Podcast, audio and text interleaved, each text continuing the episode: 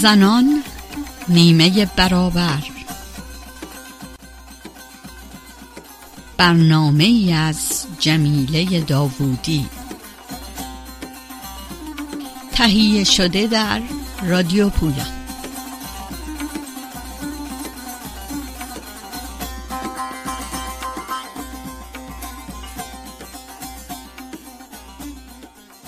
سلام گرم به شنوندگان رادیو پویا. کمتر از یک ماه مانده به برگزاری سیزدهمین دوره انتخابات ریاست جمهوری اسلامی در 28 خرداد مصادف با 18 ژوئن. آنچه این انتخابات را با دوره های قبل متفاوت می کند اتحاد مخالفان جمهوری اسلامی از های مختلف سیاسی در کارزارهای نه به جمهوری اسلامی و رأی بی رأی برای تحریم انتخابات است. ویژگی مهم در مورد این فراخان این است که از داخل ایران شروع شده است و بر مبنای بیانیه چهارده فعال سیاسی است. بیانیه چهارده در آستانه 22 خرداد 1398 همزمان با سالگرد انتخابات مناقشه برانگیز 1388 توسط چهارده تن از فعالان مدنی و کنشگران سیاسی داخل ایران منتشر شد که خواستار کنارگیری علی خامنه از قدرت و گذار از جمهوری اسلامی شدند. امضا کنندگان این سند دلایل خود را برای چنین مطالبه ای نقض گسترده حقوق مدنی به خصوص زنان ناتوانی در رهبری و اداره درست کشور و استبداد نظام حاکم عدم استقلال قوا و عدم امکان برگزاری انتخابات آزاد عنوان کردند. به فاصله دو ماه پس از انتشار این بیانیه چهارده کنشگر زن در ایران در بیانیه خواستار استعفای علی خامنه و گذار از جمهوری اسلامی شدند. آنها در بیانیه خود گفتند مصمم هستند با شیوهی مدنی و بدون خشونت مبارزه خود را با گفتن نه به جمهوری اسلامی ادامه دهند. پس از انتشار این بیانیه ها بسیاری از امضا کنندگان آن در ایران احضار یا بازداشت شدند و اکثرا در زندان به سر می‌برند. نکته مهم دیگر در مورد کارزار نو جمهوری اسلامی و رای بی رای حمایت خانواده های جانباختگان اعتراضات اخیر ایران و همچنین خانواده قربانیان حملات موشکی سپاه به هواپیمای مسافربری اوکراینی برای تحریم انتخابات است. همچنین حمایت صدها فعال سیاسی و مدنی هنرمند، ورزشکار، نویسنده و پژوهشگر و نیروهای سیاسی چپ و راست، سوسیال دموکرات ها و سلطنت طلبان است. در همه جا جنب جوش به راه افتاده و ویدیو کلیپ های مختلفی برای تحریم انتخابات از قش های مختلف هم در داخل و هم در خارج از ایران پخش شده است. پیام رای بی رای فضای شبکه های اجتماعی رو پر کرده و چه خوب. مهمان این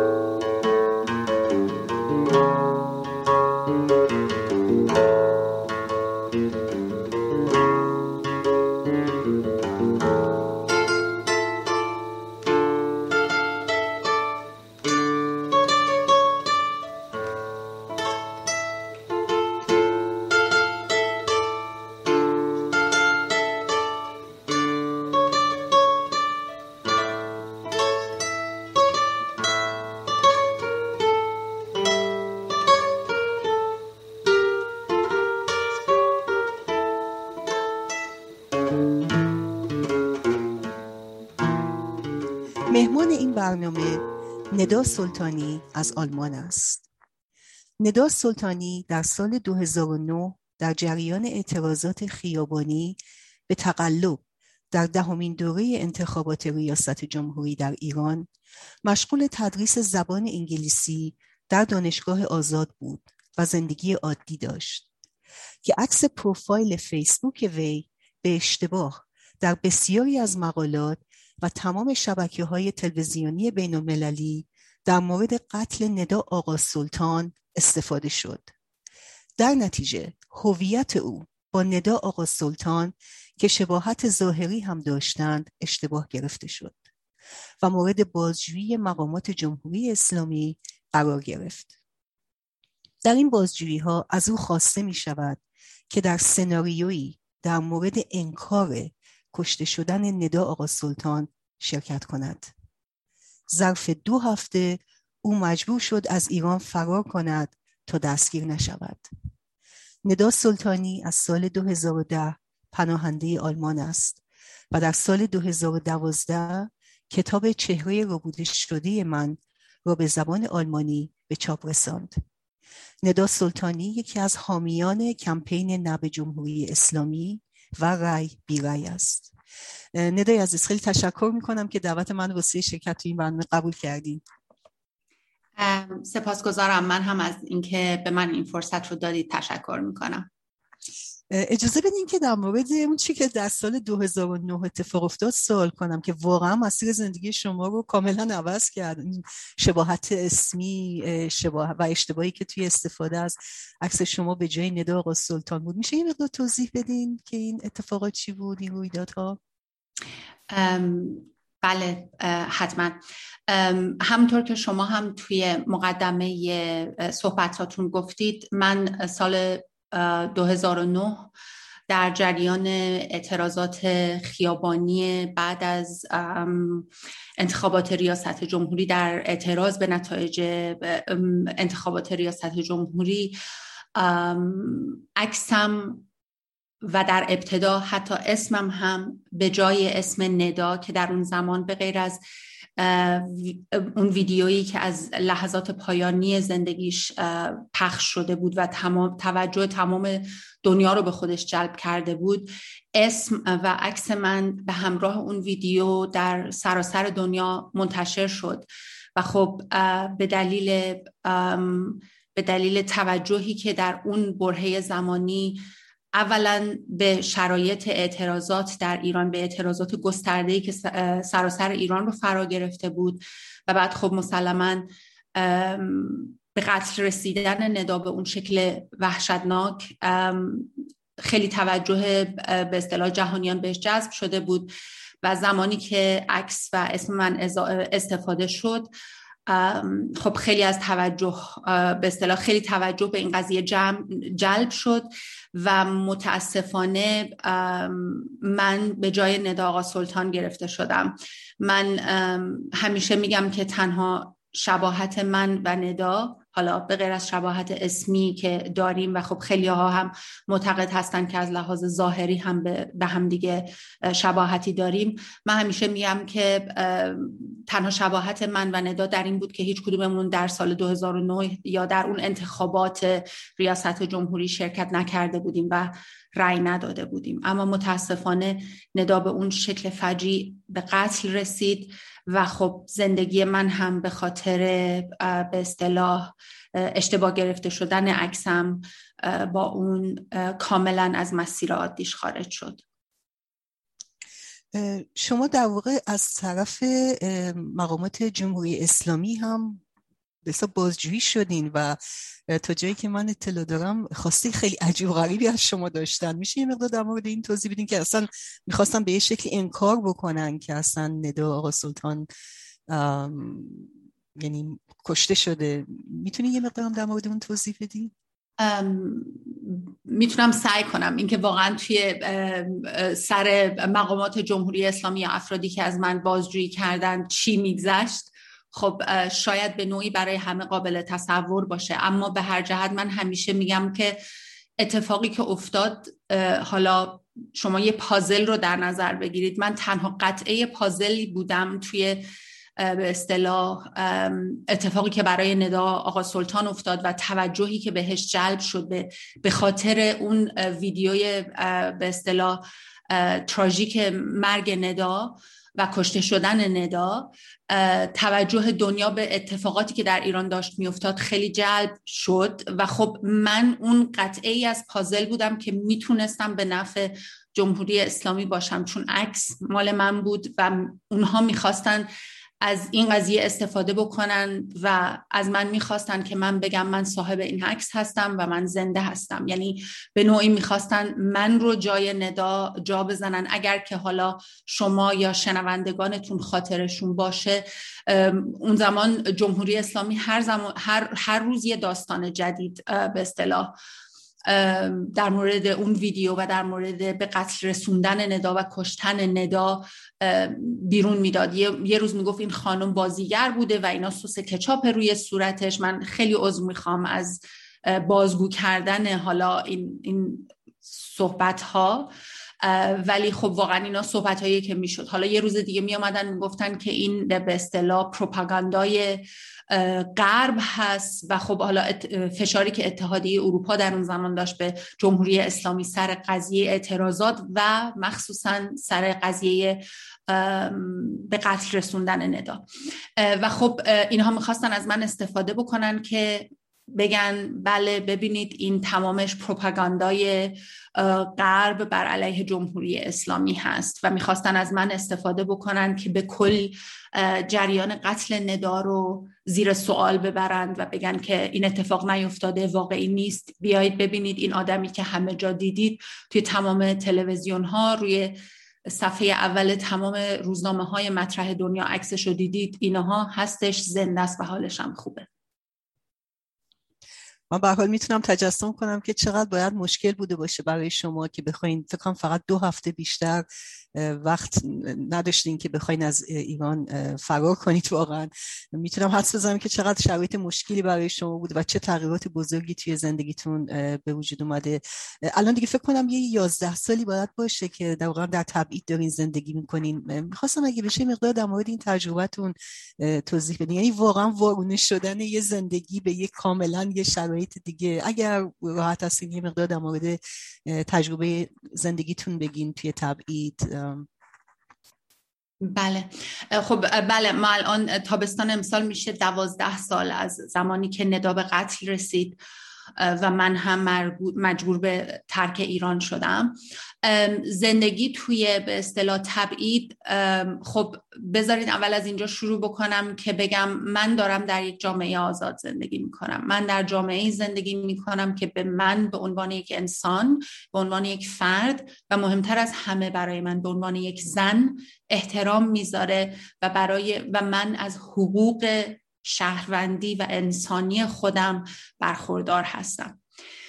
خیلی از من می‌پرسن حالا مخصوصا آلمانی ها یا کسایی که به اصطلاح غربی ها اسمشون رو حالا بخوایم بذاریم. افرادی که خب حالا به دید غربی به قضیه ایران نگاه می‌کنن خیلی وقتا از من می‌پرسن خب بهتر نشد تو که اومدی اینجا و خب همیشه خودت میگی که من از اینکه در این جامعه زندگی می‌کنم و از آزادی برخوردارم خوشحال هستم. خب این که بد نیست که. و من همیشه در پاسخشون میگم بهایی که هر کدوم از ما که تجربه تبعید و کنده شدن از جایی که بهش تعلق داریم رو تجربه کردیم بهایی که ما از لحاظ روحی و روانی برای یک همچین آزادی که من خودم هم بهش اذعان دارم و خوشحال هم هستم از اینکه می‌تونم در یک جامعه آزاد زندگی کنم بهایی که ما برای یک همچین آزادی می‌پردازیم خیلی سنگینه. افرادی که حتی به انتخاب خودشون مهاجرت کردند. دوستان من که الان در سرتاسر سر دنیا از کانادا از امریکای شمالی گرفته کانادا امریکا تا اروپا و تا استرالیا زندگی می‌کنند کسانی هستند که به انتخاب خودشون مهاجرت کردند ولی با وجود این و با برنامه مهاجرت کردند به دنبال به دست آوردن یک زندگی بهتر مهاجرت کردند و هر لحظه هم که دلشون بخواد اگر فعالیت سیاسی خاصی نداشته باشن یا اگه حرفی نزده باشن که ناخوشایند باشه برای جمهوری اسلامی هرچند با این دو تابعیتی که همیشه به در ایران در خطر هستند و به, گروگان گرفته میشن برای هر کسی این امکان هست. اما منظورم اینه که میگم حتی کسانی که با برنامه مهاجرت می کنند و امکان بازگشت به ایران امکان دیدن خانواده امکان دسترسی به اون چیزی که وطنشونه به اون چیزی که ریشهشون دارند. همیشه از سختی های مهاجرت میگن. حالا شما تصور بکنید یه کسی مثل من که ظرف دوازده روز از هیچ میگم من حتی توی انتخابات سال 2009 رأی هم نداده بودم. نه اینکه بگم رأی ندادن یعنی هیچ. رأی ندادن به نظر من یک عکت کاملا سیاسیه. اما حالا شاید راجع به این بعدا بتونیم توی صحبتمون در ادامه صحبتمون صحبت بکنیم. اما من از ظرف دوازده روز از یک زندگی عادی به یه مرحله ای رسیدم که احساس کردم حتی 24 ساعت دیگه در ایران موندن ممکنه به قیمت جونم تموم بشه.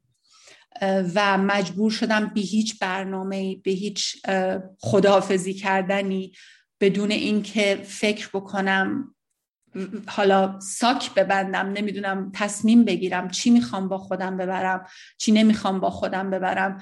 یه کوله پشتی با یه لپتاپ قرضی ورداشتم و از ایران خارج شدم. کاری که یه همچین, یه همچین اتفاقی با روح و روان شما می‌کنه به هیچ قیمتی قابل جبران نیست و به هیچ منظورم از قیمت منظورم همون آزادیه که راجبش حرف زدیم. و خب زندگی در تبعید. بله الان بعد از دوازده سال خب من تقریبا جا افتادم زبان آلمانی رو یاد گرفتم. توی محیط دانشگاهی دوباره دارم کار می‌کنم و به قول معروف جا افتادم توی این زندگی. اما هنوز هم که هنوزه حالا بعد از پنج سال مشاوره دائمی گرفتن با therapist کار کردن با therapist با therapist ی که تخصص در زمینه تراما و PTSD داشته, PTSD داشته کار کردن هنوز هم که هنوزه بعضی وقتا احساس می‌کنم که اون زخمی که به من خورده اون شوکی که به من وارد شد توی اون روزها هیچ وقت از از زندگی من و از وجود من از کسی که هستم خارج و جدا نخواهد شد. نکته خیلی مهمیه واقعا میگین نده جان مسئله انتخاب واقعا توی هر عرصه ای از زندگی آدم اون چیزیه که واقعا می‌دونی زندگی آدم رو می‌سازه و حالا همونطور که توضیح دادین خب خوشحالم که شما الان توی شرایطی هستین که به حال بعد از مطمئنم دوره سختی که گذروندین الان از زندگیتون راحت هستین. ولی میگم اینکه واقعا مجبور شدین واقعا به قول خودتون توی دوازده روز فقط از کشور خارج بشین. فقط می‌تونم تجسم کنم که چقدر واقعا مشکل بوده. دوازده سال از اون دوره گذشته و ما الان دوباره توی به منتظر یه دوره انتخابات دیگه هستیم که البته من همیشه دوست دارم این انتخابات رو واقعا توی گیومه بذارم. چون به نظر من وقتی که زنان اصلا نتونن به عنوان نامزد به حساب ریاست جمهوری توی هر انتخاباتی شرکت بکنن اصلا اون انتخابات به نظر من نیست و اصلا حقانیت نداره. ولی خب به حال خوشبختانه به نظر می‌رسه که بعد از 42 سال خیلی از آدم ها الان به این نتیجه رسیدن که واقعا اصلا نباید به این انتخابات در این انتخابات شرکت بکنن که در واقع موضوعی که الان می‌خوایم در موردش صحبت کنیم و کمپین نب جمهوری اسلامی و رای بی رای.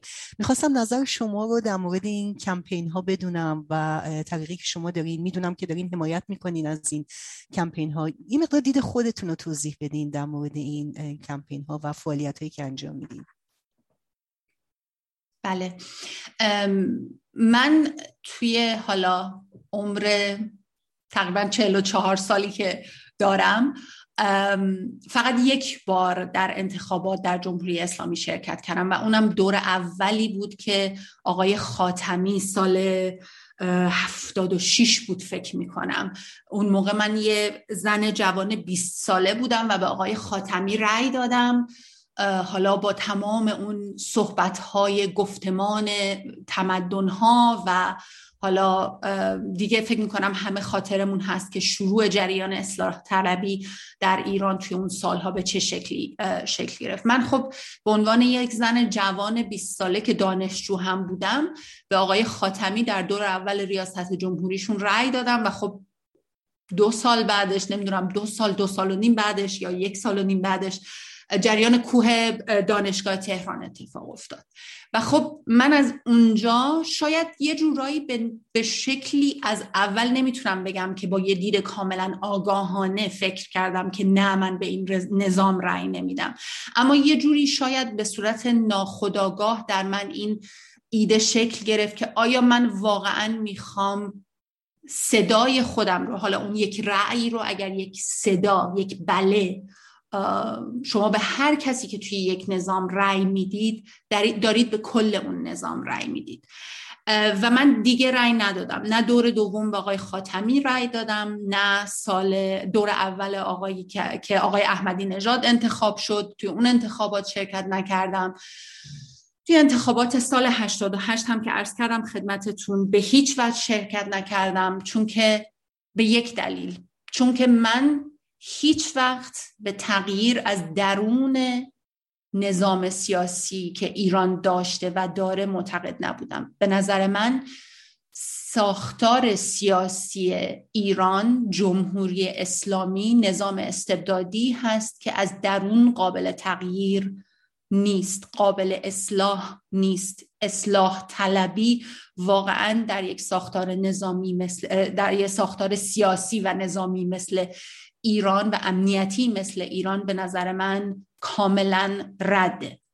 و به همین خاطر هم هست که من از حالا کمپین های که در فضای مجازی حداقل برای مایی که خارج از کشور زندگی می‌کنیم در کمپین های مجازی نه به جمهوری اسلامی و رای بی رای حمایت می‌کنم به دو دلیل. یکی اینکه این رو وظیفه خودم می‌دونم کسی که به عنوان کسی که دارم توی یه جامعه آزاد زندگی می‌کنم اون چیزی رو که برای خودم میپسندم برای کسانی که در داخل ایران هم هستند بپسندم. من اگر می‌خوام یک زن آزاد باشم نباید بین آزادی هایی که برای خودم در این جامعه قائل هستم و اگر کسی بخواد ذرهش رو ازم بگیره اعتراض می‌کنم.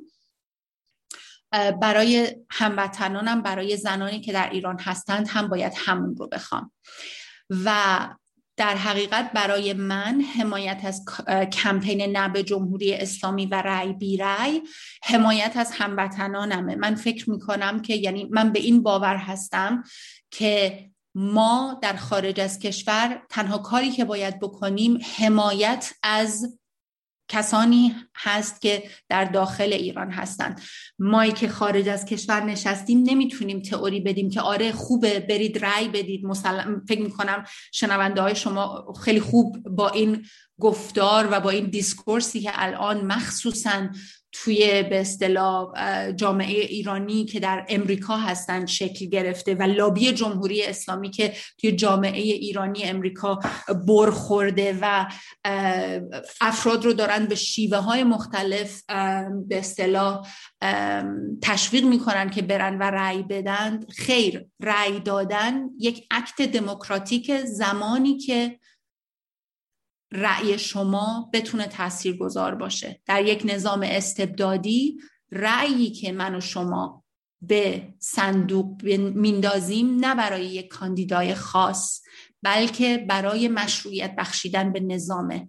برای اینه که آقای ظریف بره بشنه توی کنفرانس امنیتی مونیخ بگه به خبرنگاری که ازش راجع به اعتراضات در ایران صحبت می‌کنه بگه نه اگه مردم ما ناراضی بودن چرا 73 درصد جمعیت یا چرا 73 درصد حائزین شرایط اومدن پای صندوق های رأی و رأی دادن؟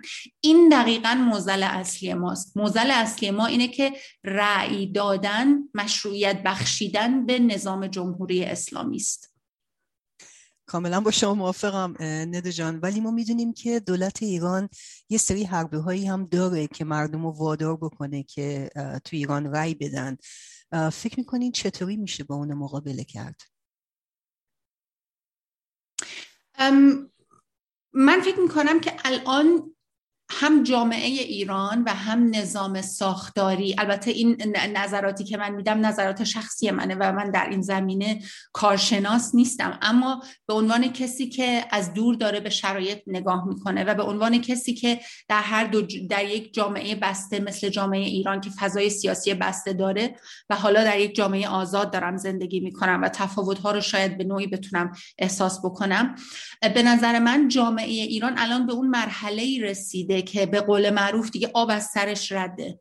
جامعه ایران به حدی تحت فشار بوده به حدی بهش ظلم شده به حدی بهش توهین شده و تحقیر شده که بله ممکنه کسایی که کارمند دولت هستند رو مثل همون موقعی که ما به اصطلاح بچه مدرسه ای بودیم قبل پشت کنکور بودیم خیلی از دوستای من می‌رفتن از ترس قبول شدن دانشگاه و اون گزینش دانشگاه و اینها می‌رفتن رأی می‌دادن رأی سفید می‌دادن یا حالا شاید هم رأی می‌دادن من نمی‌دونم. شاید به یک فرد خاص مد نظرشون رأی می‌دادن یا حتی خیلیا باور داشتن که می‌رفتن رأی می‌دادن. خیلیا تا همین چهار سال پیش به اصلاح طلب ها و اصلاح طلبی و اصلاح امور از درون سیستم معتقد بودند و رأی می‌دادند. اما من فکر نمی کنم که الان یک ملت به اصطلاح جامعه ایران به اون مرحله رسیده که دیگه هیچ چیزی نمی‌تونه متقاعدش بکنه. یعنی اون حربه ای که ما ازش حرف می صحبت می‌کنیم اون چیزی که شما مطرح می‌کنید شاید ده سال پیش جواب می‌داد. ولی الان دیگه به اصطلاح ایرانی ها مردم ایران ایرانی ها که خب حالا شاید خیلی به اصطلاح کلمه درستی نباشه اون جامعه ای که در ایران هست چیزی برای از دست دادن نداره. در مورد دولت هم حالا با با اتفاقی که توی چند روز گذشته افتاد و این تایید صلاحیت ها و اینها ظاهرا دولت هم و جمهوری اسلامی هم از این بحث مشروعیت بخشی از طریق کشوندن مردم و کشوندن ایران و ایرانی ها به پای صندوق های رای صرف نظر کرده و واقعا وارد اون مرحله ای شده که فقط دیگه داره به امت اسلامی فکر می‌کنه و به جریان امت اسلامی فکر می‌کنه و از ایران و ایرانی گذر کرده به نظر من. شما به نقش ایرانی ها در خارج از کشور اشاره کردین و اتفاقا موضوع جالبیه چون من هیچ وقت نمی‌تونستم تصور بکنم که ایرانیات در خارج از ایران بخوان یعنی به جز به حساب خود حزب ها و به حساب کسایی که واسه دولت ایران کار می‌کنن حتی بخوام فکر اینو بکنن که برن مثلا تو این انتخابات شرکت کنن و رای بدن خارج از ایران. نمی‌دونم شاید به خاطر اینکه خب من در امریکا زندگی می‌کنم و خب توی اروپا هنوز خیلی از سفارتخانه های دولت باز هستش. ولی به نظر میاد که یه عده دارن در عمل این کار می‌کنن. من اتفاقا این پیام توییتر شما رو خوندم که گفته بودین برای 28 خرداد مرخصی رد کردم می‌خوام از سر صبح برم بشینم روی روبروی سفارت و ببینم از کسانی که تو این شهر می‌شناسم کی پا می‌ذاره تو سفارت. چهار سال پیش کلی بولی شدم چون رأی ندادم حالا نوبت منه. این پیام شما اینجور میگه که انگار واقعا یه سری آدما این رأی رو میدن توی خارج از ایران. میشه این در مورد این صحبت بکنید و اهمیت این جریان یعنی که شما واقعا می‌خوایم بیاین و به یه شکلی توجه بکنیم ببینیم کیا توی خارج از ایران دارن هنوز رأی میدن به این جمهوری اسلامی. بله. ببینید حالا من این رو بگم که واقعا دقیقا من حالا یه فکر می‌کنم که الان یک جریانی داره شکل می‌گیره و ایرانی های خارج از کشور حالا ساکنین اروپا دارن واقعا این چیزی رو که من اون موقع نوشتم رو قشنگ تصمیم گرفتن که برن این کار رو انجام بدن برن روبروی سفارت ها وایسن عکس بگیرن فیلم بگیرن و توی فضای به اصطلاح مجازی پخشش بکنن. من واقعا منظورم این بود که می‌خوام ببینم که این افرادی که دور و ورم هستند چی فکر می‌کنن؟ یعنی منظور من این بود که بله من واقعا چهار سال پیش شاید توی به اصطلاح اون دایره دوستان و آشنایانم در برلین جز معدود کسانی بودم که رأی ندادم. و من قشنگ یادمه که حالا دور اول آقای روحانی دور اولی که آقای روحانی سال 2013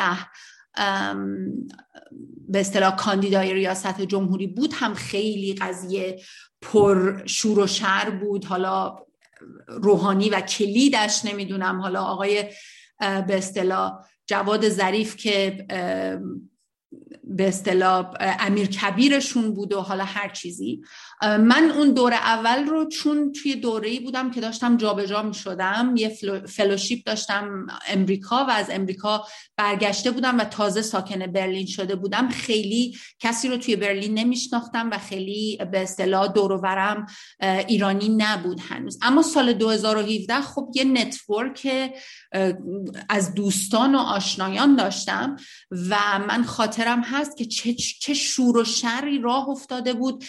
و همه می‌خواستند به روحانی رأی بدن. من چند وقت پیش به اصطلاح اول ماه می از طریق به اصطلاح پارلمان آلمان دعوت شده بودم که برم و در مورد شرایط حقوق بشر در ایران صحبت بکنم. و خب قبلش تصمیم گرفتم با چند تا از دوستان و آشنایانم صحبت بکنم و نظر جمع بکنم چون که خب به هر جهت شرایط خاصی بود و من دوست داشتم که صحبت هایی که در پارلمان آلمان می‌کنم به اصطلاح بازتاب نظر شخصی خودم نباشه و نظر افراد دیگر رو هم به اصطلاح درش دخیل بکنم. و من توی اون صحبت هایی که با این دوستان می‌کردم می‌دیدم که چطور همشون پشیمونن و چطور همشون میگن ما شرمساریم از اینکه اینجوری نه تنها رأی ندادیم رأی دادیم بلکه دوروبری هامون رو هم تشویق می‌کردیم به اینکه بیا و رأی بده.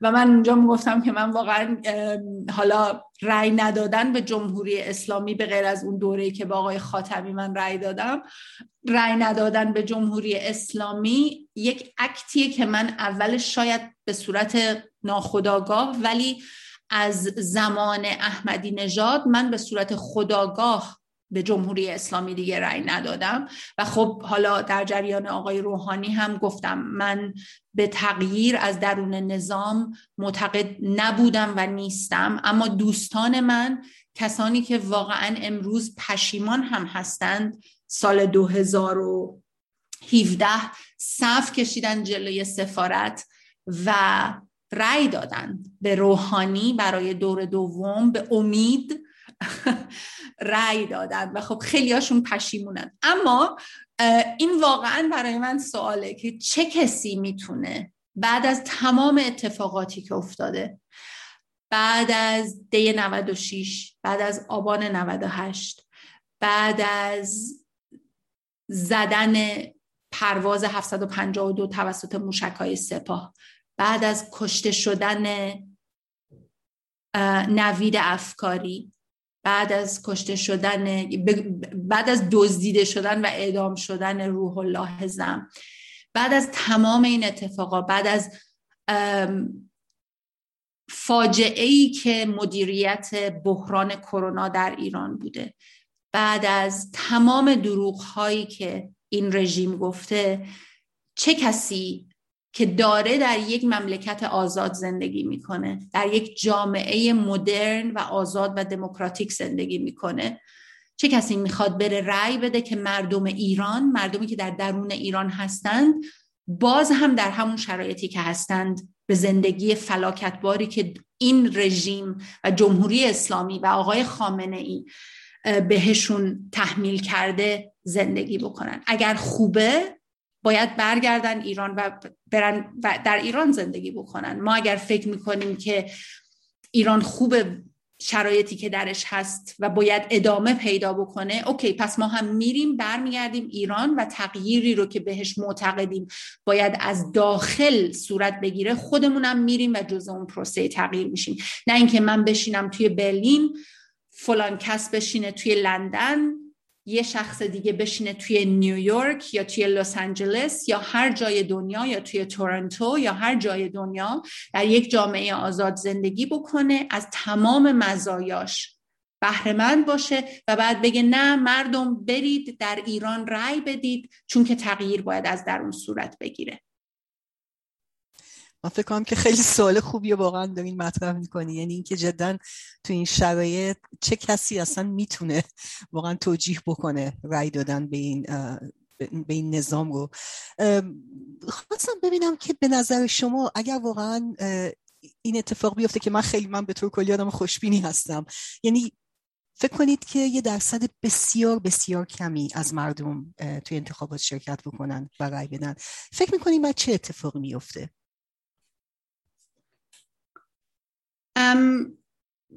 گفتم خدمتتون. خب واقعا به من احساس می‌کنم حالا مخصوصا با این نتایج تایید صلاحیت هایی که اتفاق افتاد و حتی کسانی که در درون نظام و از معتمدان آقای خامنه ای بودن هم رد صلاحیت شدن کسانی که حالا شاید می‌تونستن یک بخشی از جامعه رو پای صندوق رأی بیارن به نظر می‌رسه که نظام هم از بحث مشروعیت بخشی به خودش از طریق کشوندن مردم پای صندوق های رأی رد کرده.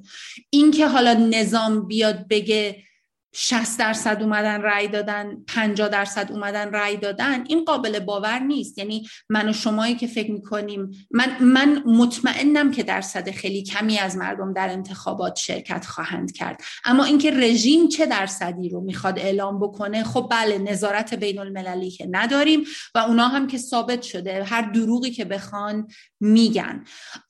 اما واقعیتش اینه که گفتم ارز کردم خدمتتون بحث بر سر اینه که مردم با رأیشون به نظام مشروعیت میدند. اگر نظام از ما گذر کرده و فقط دیگه داره به امت اسلامیش فکر می‌کنه و ایران و ایرانی براش مهم نیست رأی ندادن می‌تونه یک اکتی باشه که مردم ایران هم از نظام جمهوری اسلامی گذر کردند. حداقلش اینه که توی دوره بعدی وزیر امور خارجه هر کس شد نمی‌تونه مثل جواد ظریف بره بشینه و با گستاخی تمام بگه 73 درصد مردم به ما رأی دادن. کی میگه که مردم ایران جمهوری اسلامی نمی‌خواند؟ حداقلش اینه که ما با رأی ندادن میگیم آقای جمهوری اسلامی آقای خامنه ای. ما تو رو مشروع نمی‌دونیم و نظام جمهوری اسلامی در داخل ایران از مشروعیت برخوردار نیست. بسیار عالی. نده جان اتفاقا شما به نظارت بین المللی اشاره کردیم من اتفاقا مدتی الان دارم سر این فکر می‌کنم که درستترین شکلش همینه که برای افشای اینکه واقعا چه تعداد پای این به حساب صندوق های رای میرن. واقعا خبرنگاران بین المللی تو ایران حضور داشته باشن که فکر کنم خب هممون یه جوری می‌دونیم که امکانش بسیار کمه. بعد داشتم فکر می‌کردم که خب این روزا به حال این مسئله تلفن های دستی آدما یه خودش یه وسیله شده که بتونن یک سری چیزها رو ضبط بکنن. ولی از یه طرف نمی‌خواد آدما تو خیابون باشن می‌دونین؟ یعنی از یه طرفی هم دارم فکر می‌کنم که اتفاقا مهم اینه که واقعا خیابونا خالی باشه توی می‌دونین؟ توی ایران توی روز انتخابات. حتی آدما واسه می‌دونین عکس انداختن و فیلم انداختن از صندوق خالی هم نرن بیرون چون دوباره رژیم استفاده می‌کنه. حتی یه دوستی می‌گفت اصلا ممکنه از صف مرغ استفاده کنن الان بگن که به حساب صف انتخابات می‌دونی هر چیزی از این رژیم ممکنه. ولی میگم خیلی به نظر من خیلی جالبه که آدم ببینه دقیقا چه اتفاقی میفته ولی ای کاش ای کاش می‌شد که واقعا نظارت بین المللی وجود داشته باشه. چون من فکر می‌کنم اون می‌تونست کل مطلب رو بگه و نکتتون کاملا درسته. اینکه اگر واقعا خیابون ها خالی باشن اگر واقعا کسی پای صندوق انتخابات نره بعد به قول شما آدمی مثل ظریف نمی‌تونه بیاد بشینه بگه که هر رای در واقع یک به حساب تاکید برای نظام جمهوری اسلامی. من خیلی تشکر می‌کنم ازتون برای وقتی که به ما دادین و می‌خواستم ببینم آیا نکته آخر یا تکمیلی می‌خواین اضافه کنید؟ خواهش می‌کنم.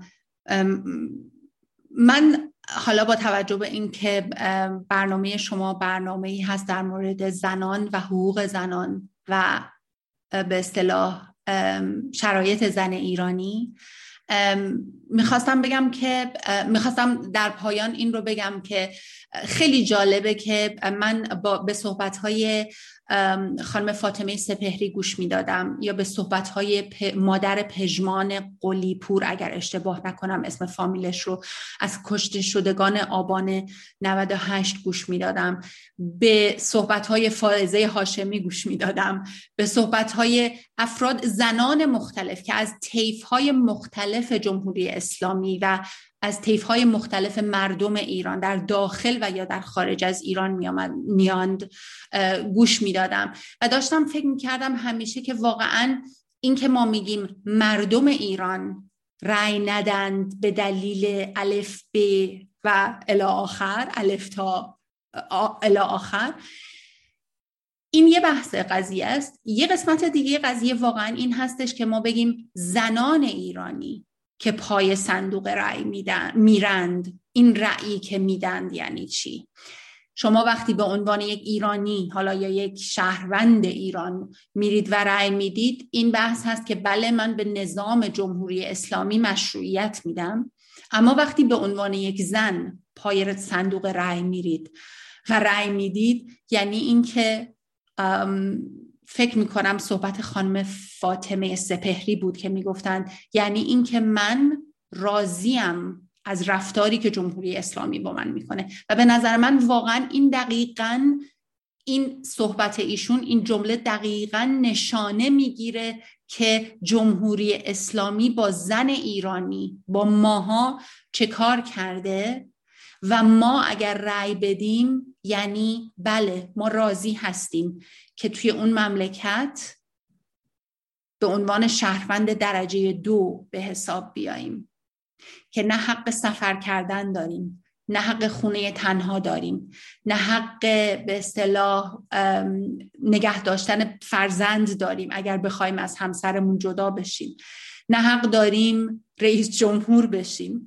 نه حق داریم به استادیوم بریم. نه حق داریم پوشش خودمون رو انتخاب کنیم تمام اینها چیزهاییه که به نظر من هر زن ایرانی یا هر شهروند ایرانی که به عنوان خودش رو به عنوان یک زن به حساب میاره حالا وارد بحثای به اصطلاح جندر استادیز و اینها نمی‌خوام بشم. ولی به هر جهت منظورم این هستش که اگر یک زن میره پای صندوق رأی و به هر کسی که در نظام جمهوری اسلامی هست رأی میده این رأی نه تنها مشروعیت بخشیدن به نظام جمهوری اسلامیه بلکه این به این معنی هست که بله من با رفتاری که جمهوری اسلامی به من می‌کنه با تحقیری که من در نظام جمهوری اسلامی میشم موافق هستم و لطفا به این رفتار تحقیرآمیزتون به من به عنوان یک زن ادامه بدید.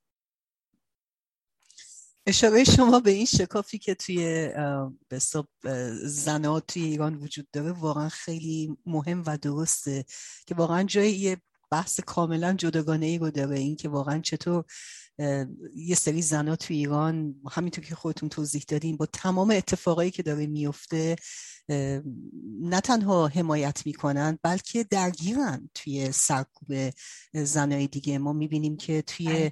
ایران متاسفانه خیلی از این به حساب گشت هایی که میرن و به حساب خودشون زنهایی که حالا میگم به حساب بعد هجاب هستن اینا رو واقعا آزار اذیت می‌کنن دستگیر می‌کنن. خیلی از اینها زنهایی هستن که به حساب با این رژیم هستن. میگم اون اصلا واقعا به قول شما یک موضوعیه که جایی داره که بخواد کاملا روش صحبت و بحث بشه و بله. واقعا باعث تاسفه. یعنی میگم اون میگم مسئله خیلی پیچیده ایه که باید یه موقع دیگه صحبتش رو بکنیم. ولی من خواستم دوباره از شما تشکر کنم از این وقتی که به به این برنامه دادین و امیدوارم که هممون تا یه چند هفته دیگه واقعا بتونیم جشن بگیریم. اینکه تمام مردم ایران حالا هر جایی که هستن نشون بدن که واقعا دیگه نمی‌خوان این رژیم رو و شاید که ورق برگرده و واقعا شرایط توی ایران عوض بشه. من از شما تشکر می‌کنم ندا جان.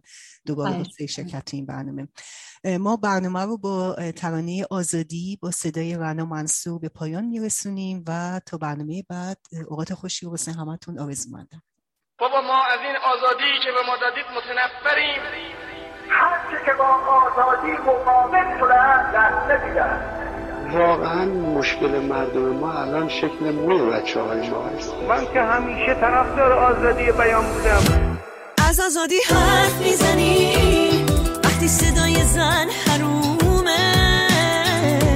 وقتی زن حبس هجابه دیگه آزادی کدومه؟ یه عمر تو شعار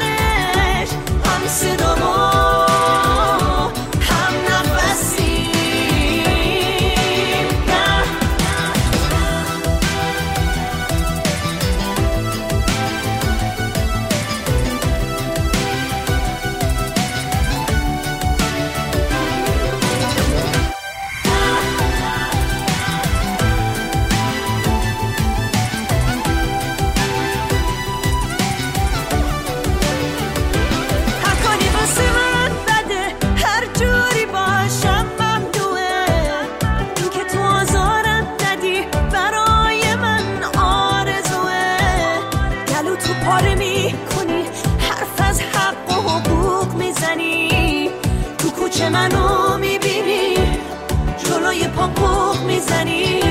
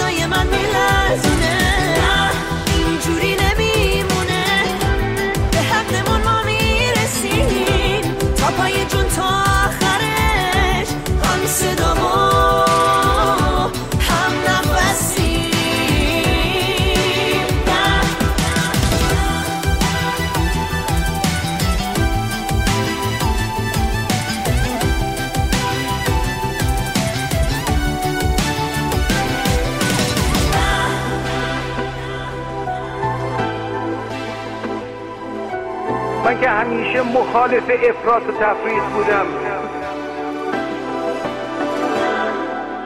خلاصه تهش هم التیماتوم دادیم که از فردا کسی به اجرا باشه راش ندن